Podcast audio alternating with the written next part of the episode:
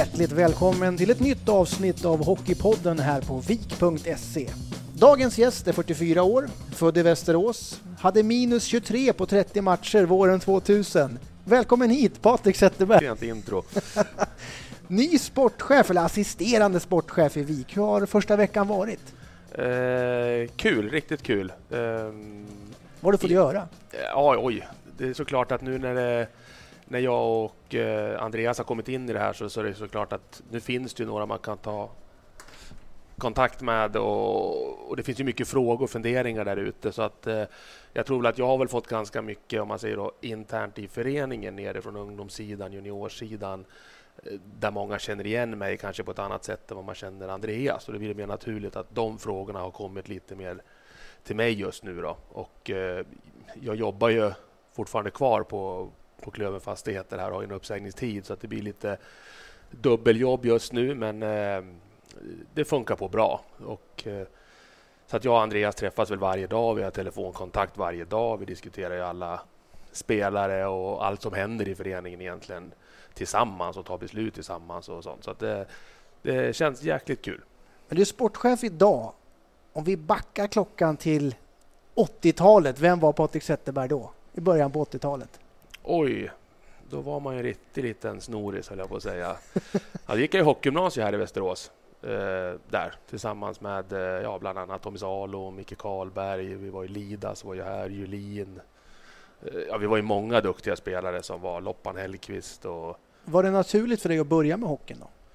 Eh, Ja, hockeyn har väl alltid varit nummer ett så sett. Jag, min, eh, min far har ju lirat i alla år och man följde med honom och sen har man väl tagit rygg på honom. Och, eh, sen har man ju såklart spelat tennis och fotboll och, och lite testat på allting. Men att jag var nog rätt klar eh, när jag var runt en 15 kanske att det var hockeyn som var det jag skulle gå för.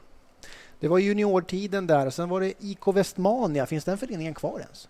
Ja, det, ja, det heter väl Köping Hockey idag, spelar i division 1. Så de har gjort en häftig resa och är ju på uppåtgående igen och det är ju kul för, för länshockeyn. Och vilken division spelar du in då i IK Västmania? IK Västmania var ett farmarlag till, eh, till Vik då, som var i SHL. Och eh, på det, dåtidens ja, nivå med allsvenskan, där vi är idag. Och, eh, så det var ju en fantastiskt bra serie. Om man ser, tittar man tillbaka då så var det väl så att på den tiden försvann ju inte så mycket spelare till NHL och det fanns inget KHL utan eh, ja, ska man se till hur mycket spelare vi tappade då till andra sidan och allting så var väl kanske den i klass med vad SHL är idag. eh, Om man hårdrar det lite grann. Och där var vi ju allihopa, vi, alla talangerna. Vi kom ju fram väldigt många årskullar där. 69, 70, 71, 72. Och vilket år var det här ungefär när du spelade i IK Västmania? Ja, det var ett par år i början av 90-talet där, 91, 92. Och sen vart det spel i Örebro också. Det var inget känsligt för dig att gå dit. Nej, men utan det, var, det, det vart ju lite grann så i och med att jag hade varit i, i Vik och haft, vi hade ju kontrakt med Vik fast vi var ju liksom utlånade till, till Vesmania och spelade och vi vart inplockade hit och man var alltid med på somrarna men kände väl inte riktigt att eh, att jag fick det lyftet och den chansen och allt det här. Och när det gått ett par år då tyckte jag att jag måste göra någonting annat. Men jag var Vik-spelare och eh, eh, Örebro visade intresse och då var ju de i, i allsvenskan. Eller ja, Division 1? eller vad det division var. 1 om man säger det som det hette på den tiden. Och hade nog kompisar som var där. Pierre Ivarsson bland annat, en liten back som hade varit i Västerås innan och, och, och några till. Så att, eh, Och sen var det Surahammar då, innan du tog plats i Vik. Ja, det var väl en otroligt kort session som jag, som jag var där. Utan jag gjorde mitt år i Örebro och gjorde ett bra år och det fanns väl intresse från eh, någon eh, ja, elitserieklubb som det hette då. Mm. Och då var man ju såklart aktuellt att då vill ju inte Vik släppa bort mig åt den sidan. Och då kom jag hem och i den vevan så fick jag väl kanske den chansen som jag tyckte att jag borde ha fått. Och de, Och vem var det som tog in dig i Vik? Vilken tränare var det? eh, Randy Edmonds Oj, du börjar tufft. Ja, det är otroligt att han lyckades med att övertyga honom. Men, nej, men han, han, var, ja, han var jättebra. Jag har kontakt med honom fortfarande än idag faktiskt. Så det är riktigt skoj. De här ryktena om att ni fick springa i trapporna här efter förluster, stämmer de? Det stämmer faktiskt, gör det. Vilken att, match? eh, Var det någon speciell match? Ja, det, var det ofta? det var, nej, så ofta var det inte. Jag vet inte ens om, om jag var involverad så många i dem. Men det hände någon gång, vet jag, att, att, att, eh, att eh, vi hamnade där. Ja, det gjorde vi. Och sen etablerade du dig i, i A-laget. Då. Vad, vad spelade du med för spelare just då när, när du kom upp där? Kommer du ihåg det? Vilka du hade som kedjekamrater? Oftast då? ja, jag kom ju upp och jag var väl i det skedet att det var väl lite sådär blandat i och med att det var ens första år att kliva in. Så att jag vet att jag spelade bland annat en femma då med eh, eh Masken Karlsson och Stefan Hellqvist eh, hoppade in och den har Masken fortfarande roligt åt ibland. eh, men eh, så det var väl lite olika där. Sen rullade det ju på där, men eh, framåt 96-97 där så hade ju laget en all time low, men du hade en väldigt bra säsong. 40 poäng fick du till där. Ja, jag hade en fantastisk säsong personligen om man säger. Sen var det väl ett, ett jobbigt år för, för Vik. Vi var nästan till klara för eh, vad heter det, allsvenskan. Kvalserien. Kvalserien redan vid julen och sånt här. Men eh, vi hade en fungerande femma där, kommer jag ihåg, med eh, Jarmo Mukkonen och Roger Rosén och jag som sprutade på ordentligt. Och jag hade väl liksom en riktig sån här drömsäsong när puckarna går in och assisten kom in. och slutade väl som att jag tror jag var, jag var enda svensk då i topp 10 i elitseriens poängliga och sånt här. Och det var ju de här Patera och Voveida och Prohaska i AIK. Det var ju ett gäng. Så att, det var ju kul. Men just den säsongen, hur pass jobbigt var det? För det var ju början till slutet för Vik Hockey med alla problem utanför isen. Hur kände ni av det på isen? Där? Ja, det är väl klart man gör. Vi hade ju några år på raken där när vi hamnade i kvalserien och jag tror ju någonstans att det vart en, när man tittar tillbaks på det, eller då, när, när, så vart det ju liksom att vi blir närmare och närmare för varje år på något sätt. Och det, det är väl klart att eh, det kände väl vi också av att eh, det är tufft just nu. Du hade ju Pelle Mårts som tränare först, någon som du har sagt att du uppskattade väldigt mycket också. Ja, Pelle Mårts var viktig för mig för att jag var uppe där något år i A-laget och Pelle kom och sen sa han till mig, vet jag, en sommarträning. Jag, kom precis ihåg det. Vi var ute på Lögarängen och hade någon simning eller någonting. Eh, så tog han upp mig och så sa han så här, det här året så, så, att, så måste du ta nästa kliv. Tar du inte nästa kliv så då kommer vi inte förlänga med dig. Då blir det IK Westmania for life. Ja, ungefär så. Ja, och det var det år jag klev in och gjorde de här 40 poängen. Då, så att någonstans så var det väl en eh, väckarklocka och förstå att liksom, nu är det dags. Men han försvann ju i januari, februari där. Då kom ju en, en annan tränare in som heter Dan Hober. Kanske inte funkar lika bra med honom? Uh, ja, alltså jag vet ju egentligen inte vad, vad som hände, höll jag på att säga där. Eh, jag, uh... För du lämnade Vik säsongen efter. Ni klarade er kvar 96-97, men så lämnade du Vik 97-98. Ja, precis. Jag hade, det här är ju det året jag hade riktigt bra, om man säger personligt år. Men att han kom väl in här och hade väl eh, någon tanke på att varför har jag gjort det så bra och inte laget? Och fick väl en känsla att jag åkte runt och spelade för mig själv. Vilket de som känner mig vet att sån är ju inte jag alls. Utan, eh, och hade väl lite problem med det tror jag. Och i samma veva skulle jag få mitt andra barn. Eh, och det här var då mitt in i kvalserien skulle gå igång. Så hade vi ett planerat kejsarsnitt. Vilket, anledningen till det var väl egentligen att min första son kom tio veckor för tidigt. Det var väl liksom såklart en traumatisk upplevelse för, eh, för mig och oss och det läget. Så att, och det kunde inte han acceptera, så han gick väl ut lite grann i media, kommer jag ihåg, och skrev att nu för tiden föder ju tydligen männen barnen och inte kvinnorna. så jag brukar tänka på det idag när man ser de här vissa spelare i fotbollen, Champions League eller NHL-spelare. De spelar inte de här matcherna. Då tänker jag, undrar hur han ser på det nu då? Lite old school får man väl säga där. Det var det, ja. Men, men att du tog eh, ditt pick och pack, på säga, men du gick till Färjestad under, under säsongen efter det. Var, var, var det en resultat av det här då? Eller? Ja, den roliga historien, eller den roliga, eller situationen var väl så att mitt i den här storyn då när jag kände att HB vill väl inte ha mig här ungefär, så, så ville Vik förlänga. Han ville skriva ett treårskontrakt med mig. Och, eh, eller jag kom in där på sommaren och jag varit uttagen i Tre Kronor redan på hösten och kommer hem från de Tre Kronor i slutet av augusti, säger vi någonting, och så kommer hem till Vik och spelar i fjärde femman. Då kände jag så här att, och samtidigt vill Vik skriva tre år. Så ingenting gick ihop och jag bara kände så här, men det här håller ju inte. Liksom. Och jag var väldigt ärlig med Vik och sa så här, men att Huber var kvar så blir inte jag kvar. Uh, och sen kom det väl jul och Vik hade försökt. Jag sa att jag kan inte vara här, det funkar ju inte. Nu spelar jag ju inte i fjärde femman hela tiden, jag fick ju spela, men dock, uh, det funkar inte. Och de sa, men vi har för avsikt att ha han kvar. Och då gick det väldigt fort. Då ringde Håkan Loob, kommer jag ihåg. Och jag trodde väl att det var någon som skämtade med mig, någon polare eller sånt här. Och visade sig att de hade velat haft mig redan från sommaren, men Vik hade liksom vägrat släppa mig då. då. Okay. Eh, och sen gick det väldigt fort, så jag hamnade rätt in där. Och, och sen var det ju SM-guld där i Färjestad, så det ja. var väl väldigt trevligt för dig? Ja, så det gick väldigt fort från att få kämpa och vinna en match till att få, eh, få lyfta SM-bucklan och dra på sig en guldhjälm. Och, så det var en häftig resa att få vara med på. Eh, det var en häftig finalserie också. Det vart mot Djurgården och vi vinner i på den tiden var det fem matcher, bäst av fem och vi femte avgörande match i Globen. Och det kokar, går till sadden och, och Greger Artursson avgör. Ingen seger utan Greger som du brukar säga. Nej, lite så. och, ja, det var en sån här grej som man liksom bara kom, kommer ihåg. En, det sitter som klistrat på näthinnan fortfarande faktiskt. Sen var du kvar där en säsong till och året efter, 99-2000, då kommer du tillbaka till Västerås. Hur kommer det sig? Då?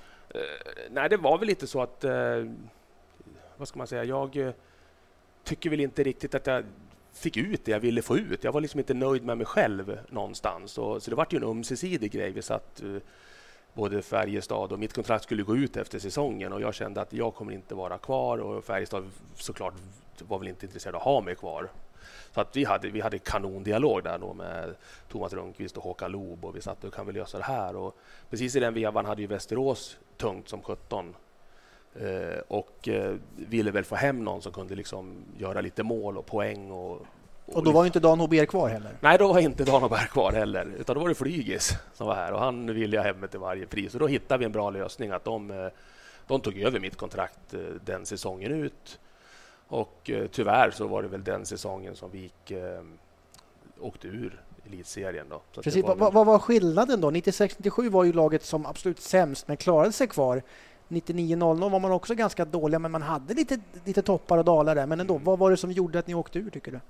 Ja, det var nog lite det jag var inne på tidigare, att när, när du är där och utsätts för den situationen varje säsong, som det var där en tre år på raken eller någonting. Jag menar, förr eller senare så, så studsar inte pucken dit och du, du har inte det mandatet. Jag tror att vi hade några rätt bra spelare som också i efterhand var klara för andra klubbar eh, under som kanske liksom, de gav ju allt de kunde, så det var inte av den anledningen. Men jag tror att liksom någonstans så var det för många faktorer som gjorde att vi inte fixade det hela vägen. Och, och det är väl liksom lika, lika, bra som minnet man har när vi vann SM-guld med Färjestad. Lika svart har man ju det här minnet som man påminns om titt som tätt när man åkte ur då här. Vik. För ni åkte ur och så gick klubben ner i ett litet dvala men det var ju aktuellt med, med, att spela i Allsvenskan först innan man gick i konkurs. Hade du tänkt att vara kvar eller hade du redan förberett dig på att dra vidare? Eller vad Nej, jag var, inte, jag var inte klar någonstans. Jag hade en dialog med en av mina bättre vänner och Mattias Löv hade åkt ner till Europa, Tyskland, eh, det år innan.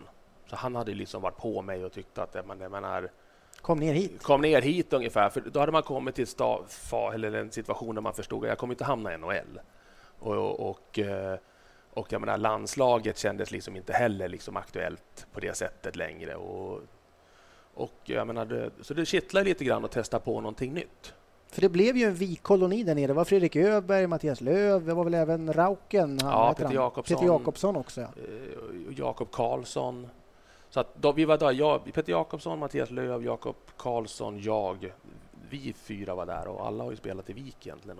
Öberg kom ner och året efter. Stefan Hellqvist tog ner något år efter, efter jag hade lämnat. Då. Så jag var nere två säsonger där nere och hade väl... Eh, ja, det var en riktigt häftig tid. Så vände du hem till Södertälje då. Var det aldrig aktuellt att komma hem till Vik? De var väl kanske i division 1 då på den ja, tiden? Det var väl, ja, precis. Jag var väl fortfarande liksom mitt i karriären på något sätt och eh, kände väl att det var liksom SHL och, som gällde. Och jag valde väl egentligen att komma hem på grund av att min, min äldsta son var då skol tid. Så egentligen hans första klass för honom gick han i tysk skola. Jag kände så här, fasiken, är det rätt mot honom? Så att jag hade ett år till på kontrakt i Hannover. Men förklarade väl att familjeskäl känns det liksom, jag vill hem och placera honom i svensk skola. Och, eh, och då kändes det så här att när man väl skulle hem så var det så här, vi ska bosätta oss i Västerås, pang bom. Liksom, så. Jag hade ju anbud ifrån eh, flertalet SHL-klubbar, eller elitserieklubbar som det hette då. Men valet föll väl till slut på, på Södertälje eller Djurgården. Och då hade vi ju Poppe i Djurgården, jag hade Leffe Rolin, eller säga, Poppe i Södertälje och Leffe i Djurgården. Och... Så det var en fråga, vem ska jag åka bil med? Ja, ungefär. Ja, egentligen ingen av dem. Jag gillar inte någon av dem. Nej, skämt åsido. Så att, eh, men då kände jag någonstans, Södertälje var lite, det är lite mer, eller var i alla fall, mer likt Västerås. Lite mer så här arbetargäng, här kör man tillsammans. Och på den tiden var Djurgården lite mer så här flashigt, man kollar vad har du för klocka på det, vad har du för... Alltså, det, det är inte riktigt jag, utan jag är nog lite mera Eh, jordnära på något sätt. Och, och därför Leffe bara blev kvar en säsong? Ja, precis.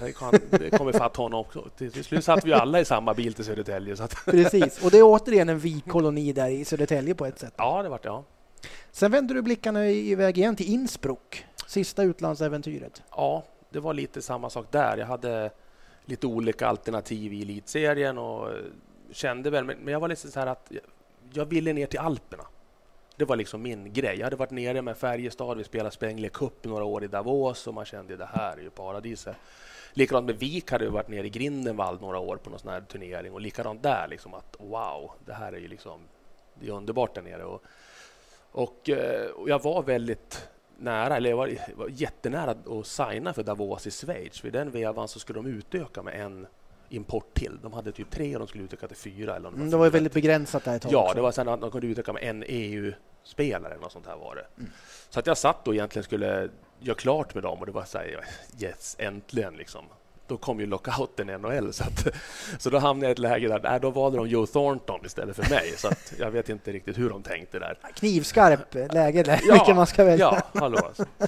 uh, och, då var, och när det då sprack där, då kände jag så här, men jag vill ju ner där. Och då dök Innsbruck upp som varit ett jättealternativ. Liksom. Och, uh, hade väl ett, ett bra år där nere. Då. Att, uh, och slutligen då kom du tillbaka till Västerås 05.06. Vad var det som fick bägaren att tippa över till att komma tillbaks till Västerås? Då? Dels så började vi komma hem, några av oss. Jag menar, det var ju Freddan och Jölle och Poppe skulle hem och det var liksom flera med dem.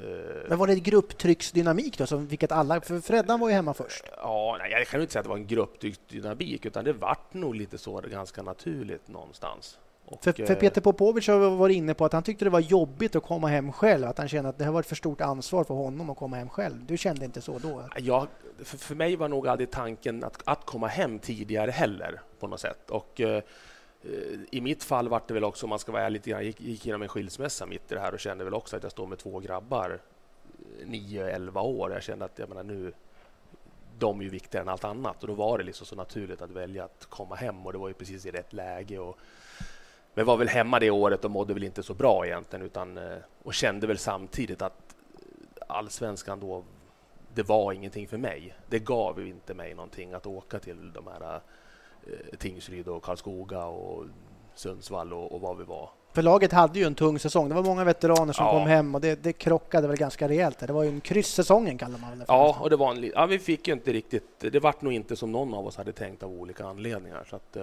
Men var det, en, var det en stor press på laget? Det kändes som att ni hade ett ganska namnstarkt lag och det liksom, var det en stor press på det tycker du? Ja, alltså det, var, det var det ju säkert såklart. Att vi, vi kände väl att jag menar, allsvenskan, det ska vi väl liksom göra en bra säsong.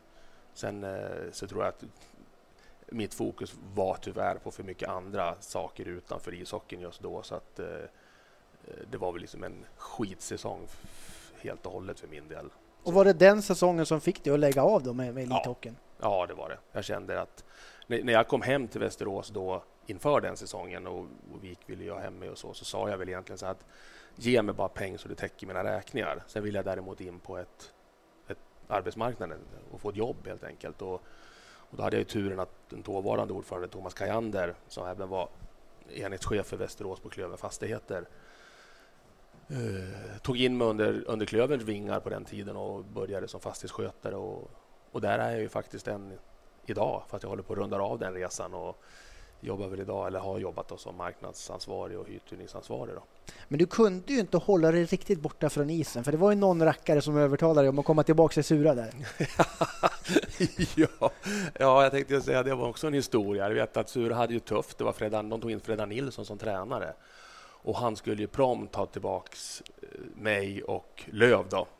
Och, eh, och jag var väl så jag började skratta först, inte en chans. Du vet. Jag hade ju inte tagit löpsteg på ett år utan typ käkat chicken wings och druckit bira ett år. Liksom bara, nu har jag slutat med hockeyn. Liksom. Eh, men vi hamnade in och gjorde ett kval och vi, vi räddade faktiskt kvar Sura det året och vi faktiskt var rätt bra också. Så att, eh, men det var bara under någon vecka. Det var en liten avskedsturné där nästan? Ungefär så, ja. och vad hände sen då, när, när lamporna slocknade och det var ingen mer hockey alls? Vad, vad hände då med Patrik Zetterberg? Uh, nej, jag gick ju in i min roll på, på Klöver helt enkelt och började anpassa mig till ett, eh, ett vanligt, om man kan kalla det för det, ett, ett vanligt liv när man jobbar måndag till fredag, 7 till 4 som det var då och uh, tyckte väl att det var rätt bra. Helt plötsligt så fick ju en helg en innebörd. Det har man inte haft på 15 år. Man förstod inte, vadå lördag, söndag? Var, var det något speciellt med det? Men det har man ju förstått liksom att det var en rätt skön känsla, kommer jag ihåg i början, att fast man kom hem på fredagen och släppte av sig blåstället och satt sig i soffan och vad skönt det är nu med en helg. Och, och, eh, nej, så att, nej, jag gick nog in och vill göra en annan karriär. Men sen kom du tillbaka till Vik. Du vart ju tränare för diverse olika juniorlag också. Vad kom sig att du kom in i det där igen? Nej, jag fick väl en fråga av dåvarande Leffe Rolin som var sportchef då. Att de behövde få in någon på, på Elit eh, J18-gänget. Och jag hade väl liksom inte tänkt så mycket på det på det sättet. Men eh, vart ju såklart sugen för jag hade varit borta några år från hockeyn och jag hade varit såklart, jag följde ju eh, Lukas pojklag var man ju med som en sån här liten tränare och sprätte runt där. Men, eh, men hoppade på det och det var faktiskt, eh, det måste jag säga, det var riktigt, riktigt roligt och det var ju den här eh, årskullarna från 92 upp till 94 om man säger det där någonstans. Så att, det var William Karlsson är väl en som kom fram. Vi har Frycklund var jag med och plockade upp. Och så han är riktigt kul att nu är han tillbaks här igen. Så att, eh, och sen eh, vägde du över i någon sportchefsroll de senaste åren här? Ja, jag, jag gjorde två år eh, som tränare och kände väl liksom att det där tog ju sin lilla tid. Jag skulle liksom in och börja gå utbildningar och jag var liksom precis då den här resan så gjorde jag började liksom ta, ta kliv på mitt civila yrke då, på Klövern och kände att nu stod jag ett vägskäl. Och då vart det lite, ska jag satsa på tränaryrket? Liksom då ska jag vara beredd igen då att flacka land och rike runt och, och leva det här liksom ett år där, två år där. Och då kände jag att nej, men det är jag inte. Så jag var lite ärlig mot Vik och sa att gör så här, jag kommer inte vara kvar efter det här året utan har ni andra på tur så sätt dem på utbildningar istället så att liksom ni ligger i fas med allting. Eh, och, eh, och hoppade av den då. Eh, lite grann, eller lite grann, jag hoppade av hockeyn helt igen och gjorde då min resa på Klövern under några år. Sen hade jag ju kontakten med Niklas vet jag något år innan jag hoppade på det här att han ville få in mig igen på något sätt. Och till slut så, så tackade jag väl ja till den här sportchefsrollen på juniorsidan som jag har varit i, i två år. Och ser man det som en liten mjukstart då, till det som komma skall? Tycker du? Ja, det tycker jag man absolut kan göra. För det första så ser du ju fantastiskt mycket hockey. Att dels om man säger de här yngre kullarna, man har ju följt Eh, J20, J18 under några år och då får du rätt bra bild vad som finns där ute och hur, vad som krävs.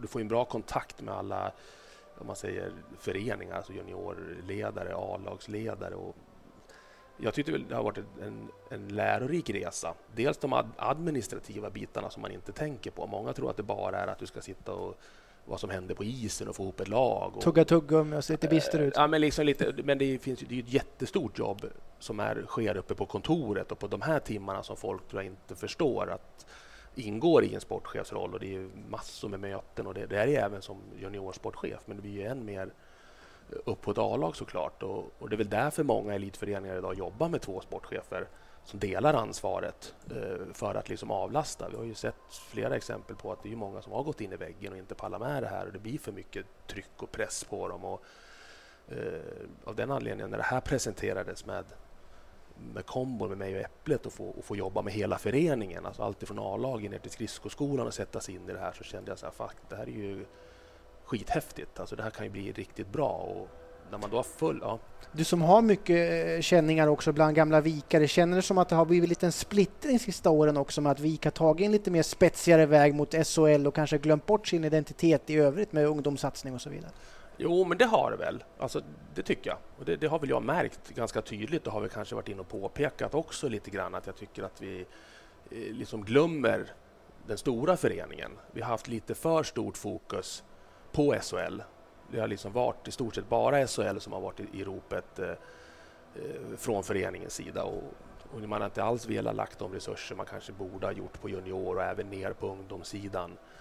Eh, och, men det är ju den styrningen de har haft och det, det, är därför jag kan bli lite ibland, man pratar om Niklas Johansson och, och Filander och allt det här, men det har ju varit deras uppdrag. Att det har ju varit faktiskt att ta Vik till SHL och de har gjort allt i sin makt för att ta Vik till SHL.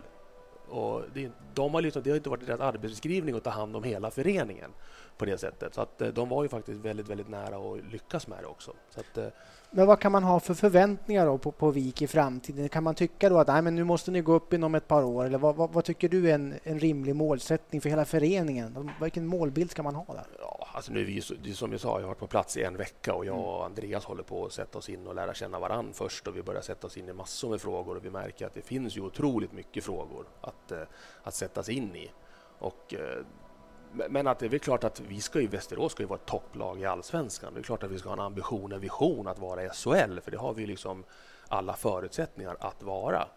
Så det är klart att vi ska dit. Sen tycker jag att vi sitter här och säger att vi ska vara där om tre eller fem eller sju år. Det, det tycker jag liksom inte är relevant just nu, utan nu handlar det nog mer om att sätta sig in i och som jag säger skapa en förening. För där har vi också haft ett problem, det här att det är två organisationsnummer med ungdom och elit och här måste man eh, skapa ett vik. Det tror jag är en jätteviktig del så att man får en delaktighet i hela föreningen.